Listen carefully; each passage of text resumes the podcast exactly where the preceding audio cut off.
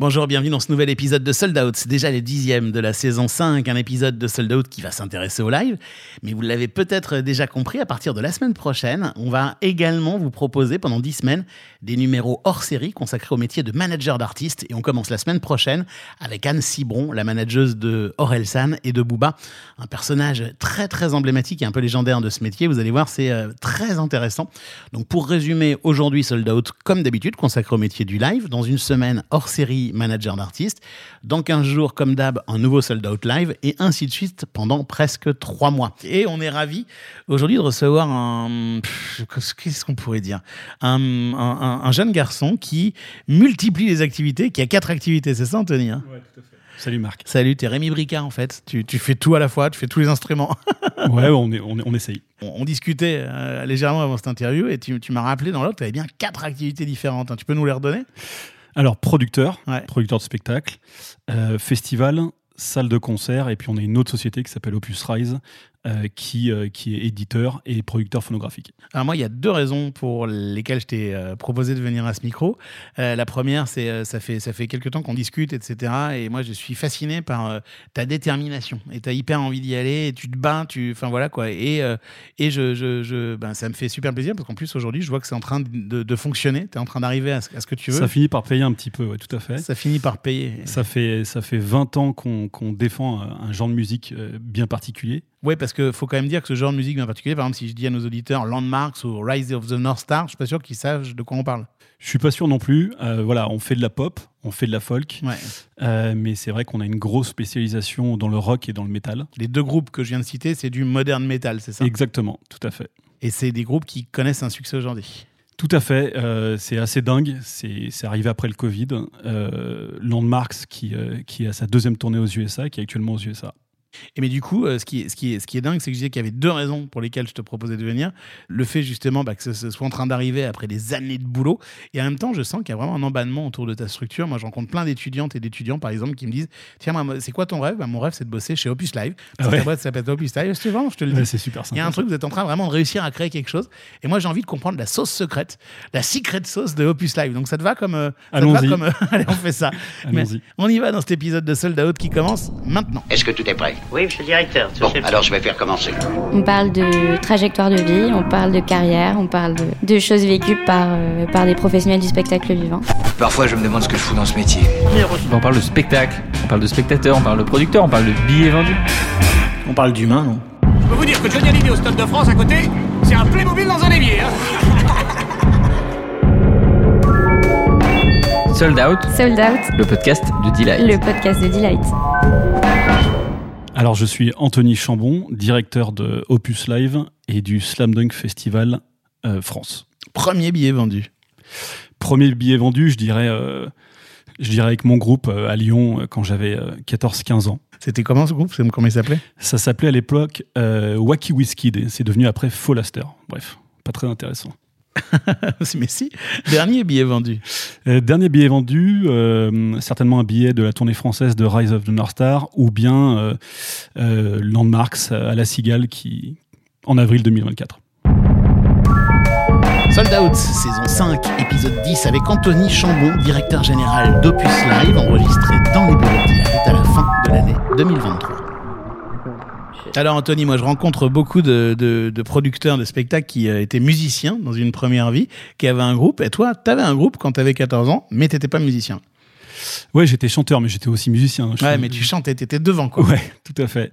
Euh, ouais, c'était à Lyon, on faisait du rock, enfin, même, on appelle ça du punk rock même. Ouais. Euh, du punk rock mélodique. Donc, en fait, on, est, on était habillés comme des skateurs, euh, tout ça. C'est vrai. Et puis, euh, et puis j'ai commencé à vouloir organiser mes concerts. Bah, personne ne pouvait le faire pour moi, donc, donc je m'y suis, je m'y suis attelé.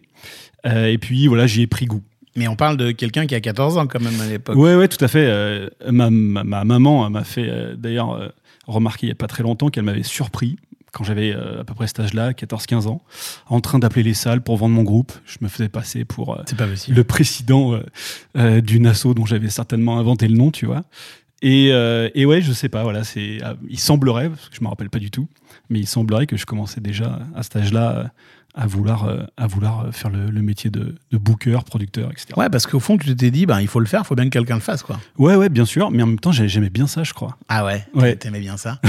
Est-ce qu'au fond de toi, tu préférais ça à être devant la scène, enfin au devant de la scène? C'est- une très très bonne question, Marc. Ouais. Euh, je me suis souvent posé cette question, j'ai pas encore trouvé la réponse. Ouais. Je pense qu'il y a toujours une partie de moi qui, qui refuse de, de ne pas être un artiste. Tu continues aujourd'hui à jouer ou à chanter non, ou à- plus trop. C'est quoi ton instrument? Je, je- je fais de la guitare. Guitare guitare, voix. batterie, un peu de piano aussi. Ah oui, de d'accord. temps en temps. Mais en fait, voilà, j'ai perdu un peu le goût, donc euh, c'est relativement euh, à de rares occasions. Ouais. Bon alors, euh, ce groupe, tu vends des dates, tu, euh, tu, parce que tu le fais un peu pour de faux au début, mais finalement tu finis par le faire pour de vrai. Ouais, ouais, et puis ça, ça, ça prend, quoi, ça marche, quoi. Dans Ah le ouais. sens que, ouais, bien sûr, je. Il n'y avait pas juste ta sœur et deux trois potes qui venaient voir ça, quoi. N- Non, non, ça, ça, c'est pas le groupe qui marche, c'est-à-dire que j'arrive à vendre des dates.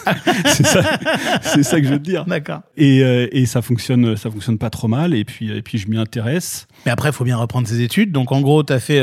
Tout à T'étais fasciné par le cinéma, je crois, à l'époque. hein, tu fais Ouais, une tout à fait. ouais, très Tu, es- ci- tu es bien enseigné. T'adores le cinéma. T'adores le Ouais, cinéma. ouais, je- j'ai- J'avais une vraie passion pour le cinéma, donc je décide de faire euh, une, une licence de, de cinéma euh, couplée à une licence de musicologie, parce que je voulais garder quand même un pied euh, Ah, T'arrives jamais à arrêter la dans, la, musique. dans la musique. Ouais. Et puis à la fin de cette licence-là, euh, je vois une formation qui s'appelle IUP des métiers des arts et la culture, qui est rattachée donc à une fac de, Ouais. de Lyon 2, dans lequel euh, sont enseignées les politiques culturelles, etc. etc. et ça m'intéressait beaucoup, donc, euh, donc je candidate et puis, euh, et puis je fais un master. Et ensuite, je fais un deuxième master, cette fois qui s'appelle le master MCA, toujours à Lyon, rattaché à la faculté de sciences économiques de Lyon 2. Cette fois, plus un truc de business. Ouais, tout à fait, ouais, c'est plus euh, musique business. C'est rigolo, hein, parce que même dans tes études, on sent euh, un côté artistique, hein, Ouais. une, euh, la musique, l'image et puis euh, le business, quoi, quand même. hein. Bah, tout à fait, ouais, c'est, hyper intéressant aussi, parce que voilà, ça, m'a permis de développer un sens de l'image, Ouais. une oreille, et puis un sens du business, quoi. Donc, c'est intéressant. Bah, c'est ce qui caractérise le métier que tu as encore aujourd'hui. Donc, je vais la faire un peu courte pour le début, parce qu'on a plein de choses à raconter sur, sur la, la préfiguration de tes activités. Et tu as une assoce très très tôt, tu as une assoce qui s'appelle Emodays, qui, qui est, qui est une assoce qui te permet, j'imagine, de vendre des dates ou de trouver des groupes? Ouais, tout à fait. On, crée- on crée ça avec des amis en 2001, euh, toujours à Lyon, euh, pour pouvoir faire les choses un peu plus, euh, de façon un peu plus professionnelle. Parce que j'ai oublié de dire hein, que tout ça se passe à Lyon, en fait. Euh, Tout à fait, ouais. toute Ouais, cette partie-là de, sa vie, de ta vie pardon, se, se passe à Lyon. Exactement. Et là, bon, bah, c'est ta sauce, t'apprends, c'est un peu, tu fais, tu fais tes classes, et il y a un moment, c'est un moment où tu as envie de bosser dans une maison de disques. Tu te dis, tiens, Ah ouais, j'ai, toujours rêvé de bosser en maison de disque, mais. euh, c'était ton rêve. Mais ouais, totalement. Je voulais être, je voulais être au- à la source de la création. C'est, c'est ce qui m'intéressait, être en studio, euh, DA, etc. Et puis donc j'arrive sur le marché du travail euh, en 2006, 2007 ou Ah, ouais. peut-être de même 2008. C'est pas le meilleur moment pour aller en maison de disques. C'est plutôt le moment fait. où ils demandent à des gens de partir que C'est de rentrer. ça. Ouais. Crise des MP3, euh, enfin euh, euh, subprimes, enfin double crise, euh, double crise pardon. Et, euh, Tu bosses toujours en anglais, ça s'entend. Quelle horreur. Et, euh, et, euh, et donc, euh, je, voilà, je trouve pas de boulot. Donc, euh, je décide de reprendre mon ancien asso que j'avais monté en 2001 euh, pour la professionnaliser et donc euh, éventuellement pouvoir me payer avec, etc. Et donc, ça devient Emodays Production, Tout à fait. qui est une boîte qui fait deux métiers, promoteur et booker. Ouais, tout à fait. On est, c'est une, c'est une, une petite asso de production de spectacle. Donc, on produit, euh, on va chercher des artistes américains, des artistes français, des artistes européens. Et puis, euh, voilà. Alors là, moi, je t'arrête tout de suite parce que je sais pas ce que ça veut dire. On va chercher des artistes américains, des artistes européens. Je fais exprès de, de- de- Ouais. d'être candide, mais sincèrement, je me, je me dis, t'es très jeune encore à ce moment-là. Ça veut dire quoi On va chercher des artistes euh, américains, par exemple? Je pense que je me rendais pas compte à l'époque que c'était, euh, que c'était, euh, voilà, que je, que je prenais des risques, que. Bah oui. Mais ça veut dire que ouais, tu- tu- ça veut dire que t'écoutes plein de sons, quoi. C'est ça? Tout tu- à fait, ouais, Et sûr. de comprendre qui est le gars qui est derrière et qui peut te faire venir Exactement. l'artiste? Et puis à l'époque, c'était peut-être un petit peu moins simple qu'aujourd'hui, mais euh, je me rappelle plus exactement comment j'ai identifié les agents euh, des, des- des artistes, mais on arrivait en tout cas à les identifier Sans et, doute et sur les les CD, contacter. non C'était pas sur les, les bouts, les, les non, non, non, je CD. pense qu'à l'époque, il y avait déjà MySpace, Ah. ou peut-être même Facebook. Non, il n'y avait pas encore Facebook. Euh, il y avait MySpace et peut-être qu'on trouvait les, contacts. Oh, C'était à peu près le moment de Facebook, hein, c'était Ouais, le début, ouais. ouais, ouais, c'était le tout début. tout à fait. Mais donc, tu, en, fait, en gros, je vais le dire autrement, tu te démerdais pour trouver des contacts quand tu aimais bien un- ce qu'on appellerait aujourd'hui un son, Ouais, et tu remontais à la source pour voir euh, qui était le gars qui pouvait faire venir l'artiste en France et lui acheter des dates. tout à fait. C'est ça? Exactement. C'est quand même des prises de risque de dingue, en fait. Ouais, mais euh, je- pense que c'était relativement assez mesuré parce que on sait quand même, tu vois, ce que vaut un artiste. Tu vois, les, les- les potes autour, on voit s'ils aiment. Et puis, euh, Et puis aussi, parfois, quand l'artiste est déjà passé Ouais. sur le territoire, on, on sait à peu près le, le, le, le chiffre qu'il a fait. Mais il arrive parfois que du coup que tu ships un artiste à quelqu'un qui le produisait déjà à Lyon ou pas? Aïe, aïe, aïe. Là, tu Ouais. rentres- là, on rentre dans le cœur. là. Joker ou pas? Non, Non, il y a- non, pas de Joker. hein. Non, non, non, non. Euh, oui, ça m'est arrivé et j'en ai un petit peu même euh, euh, profité parce que je connaissais personne, moi, à Paris. Bah oui. Donc, voler des groupes à des grosses boîtes parisiennes, Mais c'était ça ton- posait pas de problème. Oui, tu t'en foutais quoi. Ouais, je m'en, foutais un peu et même j'en profitais un peu de, de ça. Aujourd'hui, c'est absolument impensable. Mais donc, bon, t'y allais quoi, avec la fleur au fusil, mais hop, on fonce quoi. Carrément. On fonce et puis, euh, et puis on produit un maximum de dates. Et voilà. Mais est-ce que c'était, euh, est-ce qu'on peut qualifier ces années d'années euh, galères? Parce que ça a duré jusqu'en 2014. T'es à Lyon, euh, tu, tu, tu te bats pour faire venir des artistes de, de- de- du monde entier en fait. Mais est-ce que c'est la galère ce moment-là? Ouais, c'est c'est la galère parce qu'on se paye pas super bien, euh, qu'on est on est trois dans l'équipe, on, on se paye en CUI, CAE, donc c'était à l'époque on se payait 800 balles, Ah oui, quand même. donc c'était pas c'était pas évident, surtout que moi je voyais tous mes amis qui, qui, qui avaient fait des des écoles d'ingé, Il y avait qui- des montres en or. ouais, c'est à peu près ça. Ouais. Et, et ouais, c'est la galère, mais on a quand même envie d'y aller parce qu'on sait que, que c'est là qu'on doit être. T'avais aucun doute là-dessus? Aucun doute, Aucun doute. zéro. Ah ouais, tout comme euh, tu, tu, tu as renoncé à aller bosser en label, tu dis c'est ça que je veux faire, ça mon taf. Ouais, exactement. Mais du coup, comment on fait alors pour, pour, pour s'impliquer? C'est euh, on est dans son bureau, on essaye de, on passe des coups de fil, on, on remue le cocotier. co- co- Comment ça se passe? Je sais pas, euh, on arrive le matin à 9-10 heures parce qu'il faut pas. Voilà, on a fait la, Ah ouais, la soirée. fête, la fête avant. Et puis on bosse non-stop, quasiment jusqu'à 20h, 21h. On essaie de trouver euh, des nouveaux artistes, on essaye de, de monter des projets, un festival par exemple. On essaye, euh, on essaye plein de choses comme ça, on essaie de découvrir des talents aussi. Mais c'est encore un moment où t'es es, déjà sur des esthétiques euh, comme le métal, euh, le rock, qui sont un peu ta signature Ah, mais à, l'époque, on est que ça. C'est-à-dire qu'on fait, ça. on fait que du punk rock, on fait que du métal euh, et on fait que voilà du hardcore, ce genre de choses. On fait absolument que ça. Parce que c'est la musique que tu jouais, c'est la musique que tu écoutes. Exactement. C'est vraiment ça ta Ouais, spécialité. bien sûr, c'est notre grosse spécialité. Après, on fait d'autres choses. On fait de la pop parce que maintenant, voilà, j'ai 40 ans, donc, j'écoute aussi d'autres genres, de la folk, de la pop. Mais c'est vrai que c'est notre grosse, grosse spécialité. Ouais. Est-ce qu'on pourrait dire que la ligne éditoriale à l'époque de Emodes Productions, c'est vraiment ce que tu écoutes toi et ce que t'aimes? Exactement. Je pense que voilà, je suis. Je, je pense pas être capable de bosser un artiste que j'aime pas. J'avais entendu euh, dans un, un podcast euh, euh, de Sold Out, euh, je me rappelle plus qui exactement, mais peu importe, euh, quelqu'un qui disait qu'il aimait bosser pour des artistes qui plaisent au plus grand nombre. Ouais.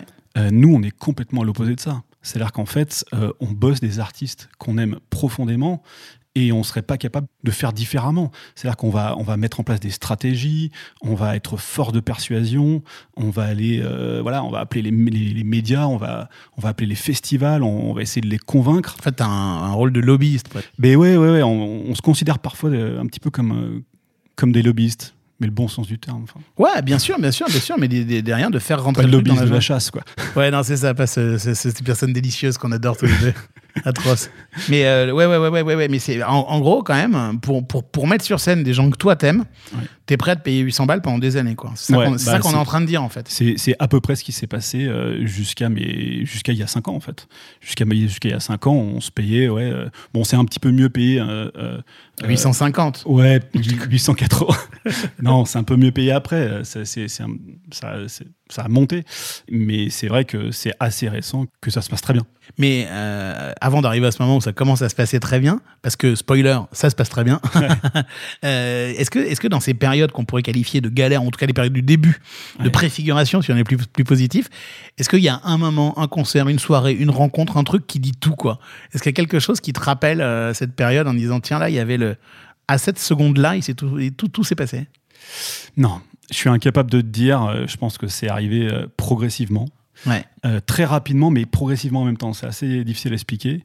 Euh, ça s'explique par, euh, voilà, par, nos, par aussi voilà, les artistes français qu'on a, qu'on a, qu'on a su développer. Et ça correspond aussi à un moment. Je, pense que, je pense que la France elle est- était prête aussi à, à écouter davantage de métal et de rock. Sold Out, Sold Out, le podcast de Delight. le podcast de Delight. Alors il y a une première étape avant Puce Live. Cette première étape c'est Alternative Live. C'est euh, une autre boîte que tu crées. Et là pour le coup, euh, pourquoi une nouvelle boîte? Alors, on était à Lyon, Ouais. on avait l'assaut, et puis euh, euh, j'avais besoin d'être au cœur de l'action, j'avais besoin qu'il se passe davantage de choses. Euh, je discute avec euh, deux potes à moi que, que sont Lenny Bertolini, qui est maintenant chez AEG, et Damien Botami, qui est, qui est chez Verichaud maintenant. Euh, on, on discute et on se dit on, on va monter une boîte. Et donc on monte cette boîte-là à Paris. Moi, je, je monte à Paris. Ah oui, c'est quand même un beau tournant, quoi. hein. Ouais, ouais, j'avais besoin vraiment d'être au cœur de l'action. J'en ai un petit peu marre de Lyon. C'était un petit peu difficile de, de bosser. voilà, de bosser. Donc ça, c'est il y a 8 ans, quoi. tout à fait. Et, donc, on, on monte cette boîte, ça se passe très bien. Et puis, au, bout- d'un moment, euh, je décide de, monter une boîte seule. J'avais besoin d'être seul pour, euh, voilà, pour, euh, pour bosser avec mes propres équipes, faire mes propres choix, mettre en place mes propres stratégies, etc., sans, sans avoir à en discuter avec, avec mes associés. Et là, il se passe un, il se passe quelque chose assez dingue, c'est nos artistes français. Euh, nos artistes français qui commencent à exploser de plus en plus, qui commencent à ramener davantage de monde euh, dans les, dans les salles de concert françaises, européennes, euh, qui commencent à faire des gros festivals, etc. etc. Et c'est super intéressant, parce que là, on peut commencer à bosser la stratégie. Donc si, si je résume, en fait, tu montes à Paris en 2015, tu as 4 ans d'association avec tes camarades de jeu qui t'apprennent, j'imagine, plein de choses, qui te mettent au cœur de l'action, mais en même temps, tu te dis, c'est génial, mais au fond, je suis fait pour être tout seul. Ouais. C'est ça que tu te dis fait. Et là, en 2019, boum, Opus Live. Ouais, 2019 Opus Live, euh, on développe nos artistes français. Voilà, ce dont tu viens de parler. Exactement. On développe aussi notre catalogue international Ouais. euh, d'artistes étrangers, donc. Et puis, on commence à monter notre festival. Et c'est quoi alors, ce festival? Raconte-nous. Alors, le festival, donc, c'est le Slam Dunk euh, France, qui est la version française d'un festival anglais. Ah, c'est là où on sent le mec de business quand même. C'est-à-dire qu'en fait, tu, tu achètes une licence d'une certaine. Non, non, non, on n'achète pas de licence parce Ah ouais qu'on est, on, ouais, on est super potes avec, euh, avec le directeur anglais. Il n'y a que le live pour faire comme ça. Non, mais on se démerde, on va boire un coup, tout va bien.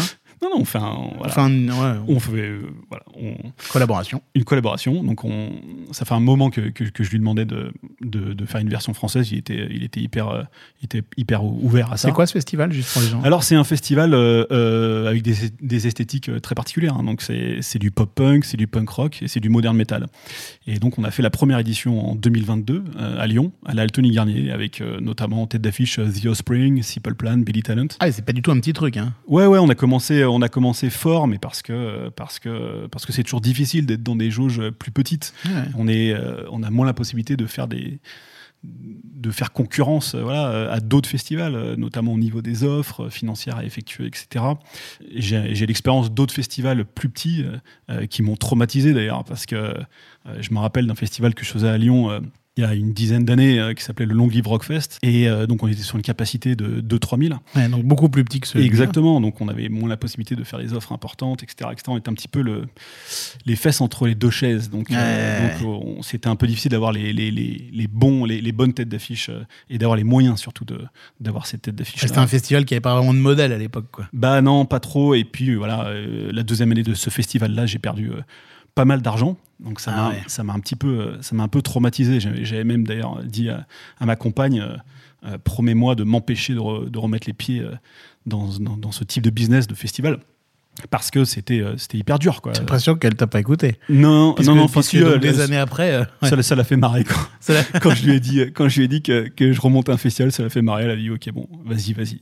Ah ouais, d'accord. Mais c'est vrai que quand on regarde euh, les autres festivals français, il, y a souvent ça qui revient. C'est-à-dire que les, les mecs se prennent des tôles gigantesques. Ah, mais tout à fait. Et voilà, la différence entre, entre moi et d'autres, c'est que les, certains gars, bah, ils continuent. Quoi. Je veux dire, euh, euh, moi, ça m'a mis à terre. J'étais déprimé euh, de perdre autant d'argent, surtout à cet âge-là. Et puis voilà, t'en as d'autres qui continuent. Donc voilà. T'avais perdu combien, par exemple, juste pour Ouais, j'avais perdu 70 000 balles, mais à Ah oui, à l'époque, très jeune, quoi. ouais, ouais, à l'époque, c'était c'était dur, quoi. C'était pas facile, on va dire. Ouais, bah ouais, ouais. Et, Et puis j'étais très conscient aussi de, de- de la valeur de l'argent, donc euh, voilà, c'était pas c'était pas évident, mais euh, Et ça se finance comment? C'est un prêt, ça, que tu rembourses après sur- non non non, on a bossé comme des dingues pour rembourser tout simplement. Ouais, d'accord. Et ça, c'était porté donc par Emo Days, c'est ça que. C'était porté par Emo Days et par Alternative Life par la suite. ouais, Ah oui, c'est ça. Donc c'est quelque chose que tu as, traîné avec toi. Ouais. Bref, pour revenir à aujourd'hui à Opus Live, Ouais. ça, t'as t'as ce festival et lui, pour le coup, euh, ça fonctionne tout de suite. Bah, la, la première année a cartonné, on a fait 13 000 tickets, euh, euh, ce qui est assez dingue pour une première édition euh, de, de festival. Là, on va enchaîner et on va annoncer bientôt la, la- la seconde édition. C'est une édition indoor parce que voilà, on veut prendre nos marques. On veut prendre nos marques, mais c'est vrai que le but est de passer sur du outdoor, enfin de l'extérieur, pardon, Ouais, ouais. non, assez, assez, assez rapidement. D'accord. Et donc, dans le modèle de, de Opus Live, Ouais. c'est hyper important que ce soit assis sur euh, trois pieds, si j'ose dire. C'est n'importe quoi ce que je suis en train de prendre comme métaphore. assis sur trois pieds. Je ne sais pas ce que ça veut dire. Mais en tout cas, il y a vraiment euh, ces trois axes-là qui sont fondamentaux. Produire des spectacles, hein, donc tes, coups- tes coups de cœur, en gros. hein. Le festival, qui euh, a vocation à grossir. Et euh, derrière, un business de salle. Ouais, je, je pense que quand on est indépendant, il faut, voilà, il faut, il faut se diversifier un maximum parce qu'on a besoin, voilà, de. On, on ne peut pas re- reposer que sur un seul business. Quand il y en a un qui fonctionne pas, il faut qu'il y en ait un autre qui prenne le relais, etc., etc. Et donc, on a une salle de concert qui s'appelle le Backstage à Paris, qui se situe à gauche de la machine Moulin Rouge, euh, qui est l'ancien MCM Café, donc qui est une salle de capacité 400. Euh, nous, on s'occupe de la partie concert. Et les propriétaires et, ceux qui s'occupent euh, de, de la partie bar et, et de tout le reste, euh, c'est une boîte qui s'appelle O'Sullivan's, avec un business model euh, hyper intéressant, je trouve. Euh, c'est des gars qui ont un vrai savoir-faire dans le bar. Donc, si tu veux, quand une salle avec le même nombre de personnes présentes va faire, je sais pas moi, euh, 800 euros de chiffre d'affaires dans la soirée, le O'Sullivan's va réussir à faire euh, 1500, 2000 euros, peut-être Ouais, même- ouais. parfois même plus. Et c'est vrai que c'est hyper intéressant parce que euh, ça nous permet d'avoir un prix de salle euh, beaucoup moins important euh, que, les, que nos concurrents. Ça nous permet de faire des soirées avec entrée gratuite. Ça nous permet d'avoir un staff technique payé en CDI, enfin permanent. Et ça nous permet de renouveler le- l'équipement régulièrement. Et c'est vrai que, juste pour revenir sur l'aspect prix de location de salle, c'est vrai que c'est plutôt intéressant quand on sait euh, que les, les salles parisiennes sont parmi euh, les salles les plus chères d'Europe. Ah oui, alors il y a plein de raisons à ça. Il y a d'abord sans doute la, la- la culture française qui fait que voilà. Oui, il y, a- y y les charges, mais tant mieux. Moi, je on est très heureux, on est tous très heureux d'avoir des intermittents. euh, et c'est vrai que les charges, euh, les charges sociales sont plus importantes en France qu'ai- qu'ailleurs. Et c'est aussi une, une des explications. euh, euh, euh, Mais, une des, une- mais une des elles n'ont pas de sponsor non plus, ces salles. Parce que moi, je me souviens, j'étais allé euh, à, à- à Madrid, et il y a la Heineken, machin. Enfin, tu- il y a la salle Heineken qui ressemble à peu près la- au Bataclan, quoi. Ouais, ouais, t'as la même Et- chose à, à Londres où t'es. Voilà. c'est- Et si on n'a pas le droit en France d'avoir des sponsors alcool? Enfin, des, des namers alcool, pardon. Non, mais on a des namers sur euh, sur Des namers, qui donne le nom à la salle. Ouais, bien sûr, comme l'accord euh, l'accord euh, hôtel Ouais, mais c'est plutôt l'exception, quoi. Ouais, tout à fait, tout à fait. Mais il y, a- il y a une nouvelle salle qui est en train de se construire avec un, en capacité Zénith à Paris euh, qui aussi aura un naming euh, de ce type. Donc du coup, vous, ce qui est génial, c'est que cette salle, comme elle, comme elle se finance essentiellement par le bar et par le savoir-faire et l'ingénierie presque du groupe Ouais, euh. O'Sullivan, ça permet de la louer moins cher et ça permet du coup de mettre sur scène des artistes euh, avec un coût de billet moindre, j'imagine aussi. Exactement. Ouais. Exactement. euh, bah, T'as tout dit en fait. Euh, c'est un modèle merveilleux, quoi. c'est un super modèle. C'est voilà. moi, j'ai eu la chance d'être au contact avec ces gens qui sont euh, qui sont des limonadiers, mais euh, mais, mais c'est très bien. C'est le- leur métier, et, mais qui sont des limonadiers hyper intelligents et qui le font avec une grande intelligence. Et, et c'est vrai que c'est un modèle que que je trouve euh, voilà très intéressant. Mais ça veut dire que quand on est une salle ou un festival, c'est complètement presque aberrant euh, de laisser euh, ça, euh, les bars, à une concession. Il faut presque internaliser ce business. On en a, enfin, c'est ça le, la- Il me semble que oui. Il me semble que oui. Après, voilà, je veux pas, euh, je veux pas parler pour les pour les autres salles. Je connais pas euh, suffisamment. En tout cas, c'est ce que font les vieilles charrues, par exemple. Ils gèrent eux-mêmes, ils ont des, des- ils ont, je sais pas, des 50, plein de friteuses. Enfin, ouais, tout et- leur appartient, quoi. Et sans doute que les vieilles charrues, c'est le plus gros budget artistique français euh, Exactement. pour un, enfin pour un festival français. Mais c'est vrai qu'ils ils estiment aussi que c'est leur devoir de, de- de nourrir chaque personne et c'est eux-mêmes qui le font. Voilà, c'est Ouais. pas, il n'y a pas de concession, quoi. Voilà.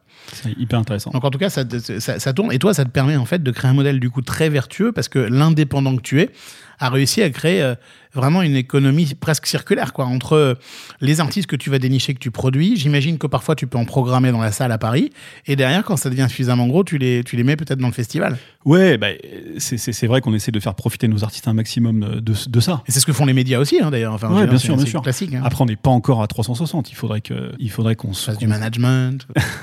Bah, disons qu'on a une autre société qui s'appelle Opus Rise, Ah euh, oui. avec laquelle on, on fait de l'édition et la, et la production phonographique. Mais c'est pas forcément pour avoir un modèle à 360, c'est c'est plus parce que je pense qu'il y a un vrai manque euh, pour les artistes de ce genre de musique-là euh, en France. C'est-à-dire qu'il n'y a pas de label de ce type-là, ou il y en a très peu. Et c'est vrai que c'est important voilà, de, de leur apporter euh, des repères euh, et de les aider à se professionnaliser. Sold Out, Sold Out, le podcast de Delight.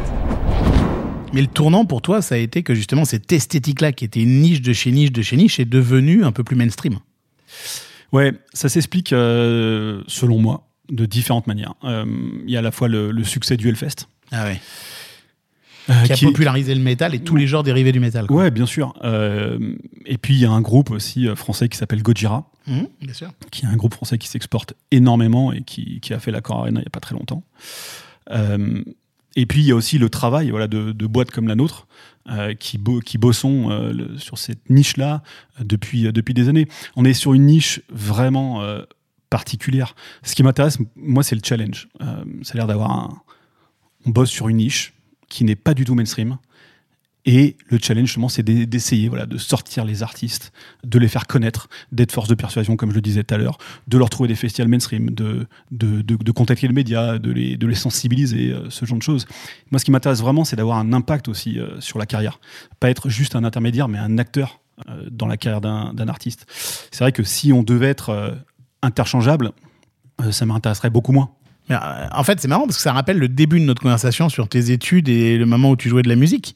Euh, T'avais du mal à choisir entre euh, je fais du business ou je fais de la musique et de la scène, entre être un artiste et être un, un- quelqu'un qui, qui, crée de la valeur, ben de la valeur purement business, hein, je veux dire. Et là, finalement, on sent un petit peu ça. C'est aussi pour ça que t'es peut-être t'as quitté Alternative Live pour faire ta propre boîte tout seul. T'as envie d'avoir un impact sur la carrière d'artiste. Waouh Non, c'est c'est c'est hyper intéressant ce que tu dis. Je pense que c'est c'est grandement vrai. Euh, C'est vrai que j'ai du mal à le reconnaître parce que je, je voilà, je me dis euh, voilà, ton ton ego Anthony est, bien trop est bien trop important. Mais oui, c'est vrai que j'ai besoin d'avoir un impact. J'ai besoin de de voilà de de de- d'imposer une marque. Euh, d'imposer une marque, mais parce que mais c'est pas qu'une question de d'ego, je crois. C'est aussi parce que je veux donner de la visibilité euh, à, un genre qui m'est cher. Euh, je veux le, le festival aussi est fait pour ça, c'est-à-dire que le festival permet davantage d'exposition à des artistes français et locaux de dans ce dans de, de, de ce de qui sont issus de, de cette niche. Euh, donc voilà, je pense pas que ce soit qu'une question de moi, euh, même si tu as. Tu as- Ah mais moi quand je disais ça, c'était pas pour l'ego. Hein. Ouais, ouais. C'était vraiment pour le, le, le côté vraiment presque touchant de dire bah, moi je suis pas sûr d'être un artiste et d'être un frontman, le mec qui a besoin d'être devant sur Ouais. scène tous les soirs, 300 soirs par an, mais je suis quelqu'un qui a envie d'avoir de contribuer à un propos artistique, Tout à fait. quitte à prendre des risques démesurés. Exactement, bah, c'est exactement ce qui s'est passé. hein. Donc ça, fait- ça fait vraiment, euh, ça fait 10-20 ans euh, qu'on qu'on- qu'on travaille dur, qu'on Ouais. travaille même comme des chiens. euh. Vraiment à ce point-là, Et bah oui, oui, oui, bah oui, parce qu'on n'est pas reconnu, qu'on n'est pas identifié. parce que personne t'attend. Bah euh, tout à fait. Et puis même euh, au tout début, moi, quand j'ai lancé euh, Emo Days, on me disait Anthony, euh, fais pas de boîte spécialisée là-dedans, ça marchera pas. Mais c'est vrai que l'argent n'a jamais été pour moi au centre. Ça n'a jamais été le moteur. Le moteur, c'est euh, la passion, c'est c'est l'envie de, de donner plus d'exposition et plus de visibilité à, à cette scène-là et à ces artistes. Et ce qui est beau, c'est qu'avec le flair des artistes, que, et puis leur talent bien sûr, mais le flair, ton flair d'avoir déniché ces artistes et de les aider à grandir, et puis ce modèle que tu as mis en place entre le festival et la salle, bah, c'est en train de marcher du feu de Dieu en ce moment. Ouais, on a des artistes français qui, qui sont en train de, de monter très fort. Euh, on a un groupe qui s'appelle Landmarks, qui est un groupe marseillais, qui est sur une croissance euh, gigantesque. Euh, C'est-à-dire qu'aujourd'hui, ils sont capables de, de, voilà, de, de faire complet dans des salles euh, de 1500, 2000 personnes partout en Europe. C'est la Euh, première fois que ça t'arrive dans ta vie de produire ouais, ça ouais, tout à fait, ouais, c'est la première fois. euh, euh, en Europe, c'est-à-dire qu'on a déjà produit euh, euh, des artistes internationaux en France sur ce type de, de capacité, et même davantage. Mais oui, en Europe, c'est la première fois. Aujourd'hui, voilà, euh, Landmarks, ils sont actuellement sur leur deuxième tournée euh, américaine. Ils vont, on va très vite enchaîner sur une troisième. Et c'est toi qui la fabrique Tu la vends? Ou alors, j'ai des sub-agents, c'est-à-dire que j'ai des Ouais. sous-agents. euh. J'ai un agent en Europe euh, qui fait l'Europe hors France et j'ai Mhm. un agent américain qui, qui, fait, qui fait les États-Unis. Mais oui, c'est nous qui nous occupons de toute la logistique et qui la, qui la finançons. Et on sait, euh, on sait à quel point les États-Unis peuvent, peuvent être un, un gouffre financier gigantesque hein, pour, un, pour, un, pour un producteur et pour un artiste. Donc là, c'est encore de nouveaux risques, mais, mais ça fonctionne. Tout à fait, ça, mais ça fonctionne de feu de Dieu. On a aussi un autre groupe qui s'appelle Rise of the North Star, qui, qui est un groupe un peu plus installé, donc qui est un groupe français qui est là depuis un peu plus longtemps, mais là, euh, on- on- ils sont en train de terminer le- leur, tournée, euh, leur tournée française et c'est passé par toutes les plus grandes SMAC de, de France euh, sur les capacités de 1000, 1500 et c'est quasiment tout complet. c'est Oui, donc il va falloir passer sur des modèles plus gros, type Zénith. exactement. Et, et c'est réjouissant. Mais est-ce que du coup, ça veut dire que tu vas devoir staffer la boîte euh, différemment? Alors la boîte est déjà staffée, euh, dans le sens qu'on a une admin euh, qui, est, qui est aussi spécialisée dans l'export. On a, on, a deux, on a deux personnes à la prod, on a deux bookers, et ensuite il y a moi. Donc on, on est staffé pour faire face. Après oui, là on, on compte bientôt embaucher un, un nouveau booker euh, parce qu'on on ouvre aussi un département international, c'est-à-dire qu'on va aussi maintenant vendre nos artistes euh, à l'international. Et puis il faudra qu'on embauche aussi quelqu'un euh, à la communication billetterie. Et ça, ça te fait peur ou pas Ou ça t'amuse? Non, ça, ça, m- ça m'amuse. Après, voilà, je, je suis un peu, je peux être un peu parfois euh, soucieux, donc euh, je vais vérifier les comptes avant de, avant de, avant de faire le contrat de travail. Mais en fait, le, le- le- ce qui est génial, c'est que quand on parle de, tr- de très grandes multinationales comme AEG, Live Nation ou de, de concentration, avec même des groupes comme Lagardère, ben toi, tu es aussi la preuve qu'un indépendant peut euh, grossir, grossir euh, vite finalement, parce que cette boîte, elle a quelques années, elle a trois ans, et c'est une très très bonne nouvelle que tout ça coexiste dans notre écosystème. Oui, après, j'ai, voilà, pas la prétention de dire qu'on est une grosse boîte. Non, On- mais on, on reste. t'es une on- boîte qui tourne. Ouais, on est une boîte qui tourne, mais on reste une petite boîte. On est, je pense qu'on est, on est une, une PME, quoi. Peut-être même une TPE, euh, d'ailleurs. Après, combien de temps, Marc? Voilà, c'est- un, petit peu la question. C'est-à-dire que euh, combien de temps euh, ça va durer? Je ne sais pas. À mon sens, il me semble que les indés auront toujours leur place. À partir du moment où ils ont une spécificité bien à eux. Ça peut être un genre musical, ça peut être euh, représenter des artistes français uniquement, je sais pas. C'est vrai que les multinationales sont un petit peu moins forts euh, dans, dans le français, euh, quoique de plus en plus de gens rejoignent ces Oui. multinationales-là pour justement renforcer le français, donc les catalogues français. Donc j'ai j'ai pas trop d'avis sur la question. Moi, je travaille avec ces avec ces gens-là. Oui, c'est ce que j'allais te demander. Voilà. T'as des bons rapports d'ailleurs, t'as des super ouais, j'ai rapports. des super rapports. bah, on, peut on peut les citer. Hein, Live Nation. AEG, j'ai des super rapports avec eux. Ouais, parce que comme ça, on n'est pas dans la caricature, tu vois. On peut être indépendant et bosser super bien avec Live Ouais. Nation et AEG. Mais on se ressemble avec, euh, avec, euh, avec certains d'entre eux euh, qui ont à peu près le même âge que moi. Et, et on s'entend très très bien. Et puis on a des affinités en, en- en commun. Et puis on bosse aussi ensemble. Euh, le- que le Slam Dunk France que je fais à Lyon, euh, de- voilà, euh, chaque année, euh, je le fais aussi avec, euh, avec AEG. Parce que voilà, mon ancien associé y est, parce que je m'entends bien avec l'équipe et que ça se passe bien. C'est trop drôle parce que ça reste de l'humain en fait derrière ces grosses marques. Exactement. C'est pas ton, ton jingle, ça d'ailleurs tu le connais bien ce podcast. Ouais, ouais. Bah, si tu connais bien le podcast, tu sais comment il termine alors. Et tu viens de dire que tu allais embaucher, embaucher, embaucher. Enfin, en tout cas, au moins embaucher, embaucher. Ouais. Ça, ça veut dire que bah, euh, ça veut dire qu'il y a peut-être de la place alors pour les jeunes gens euh, qui nous écoutent et qui, euh, qui aimeraient rejoindre ce métier. Quel, quel conseil tu donnerais à cette jeune génération? Alors moi j'ai fait une erreur, c'est que j'ai j'ai pas compris que le stage pouvait déboucher sur un emploi. Donc en fait j'ai pas assez bossé dans mes stages. Quand j'étais en stage, je bossais pour mon asso et je faisais j'organisais des concerts à côté quoi. Donc euh, ce qui ça m'intéressait euh, moyennement, je sais pas. Après c'est peut-être l'émission, je ne sais pas. Mais euh, je dirais à ces jeunes de, de vraiment faire leurs preuves pendant le stage. Et puis si vraiment ils n'arrivent pas à trouver de boulot, à partir du moment où il y a de la volonté et de l'ambition, l'entrepreneuriat peut être aussi euh, une solution. Ça fait deux conseils pour le prix d'un quoi. Arrachez-vous pendant le stage de vos études. Et sinon, n'hésitez pas à vous lancer. Ouais, si il y a de la volonté et vraiment vraiment une grosse ambition, euh, je conseillerais ça.